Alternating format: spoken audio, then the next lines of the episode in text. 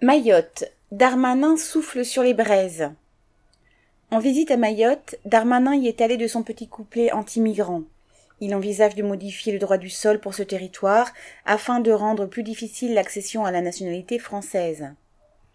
Le droit du sol, inscrit dans le Code civil depuis 1851, accorde la nationalité française à toute personne née en France qui en fait la demande.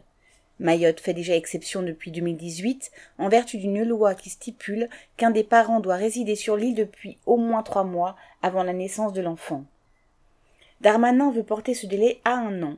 Il entend ainsi, ouvrez les guillemets, lutter contre l'attractivité sociale fermez les guillemets de Mayotte, alors que le SMIC horaire y est de 8,35 euros brut au lieu de 11,08 euros dans tous les autres départements, et que c'est le département français où l'espérance de vie est la plus faible.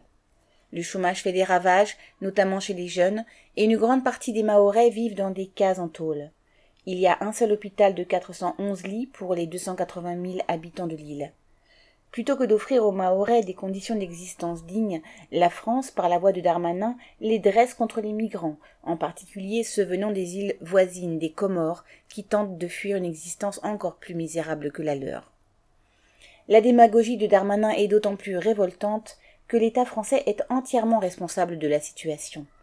La France a occupé ces îles pour des raisons coloniales, puis stratégiques.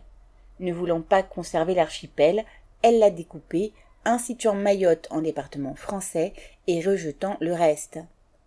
Le peu à peine digne d'un pays en développement que la République a concédé à son département entre guillemets est encore beaucoup à côté de la misère des îles Comores.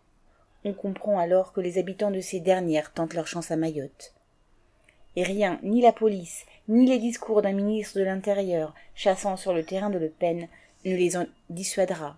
Denis l'air.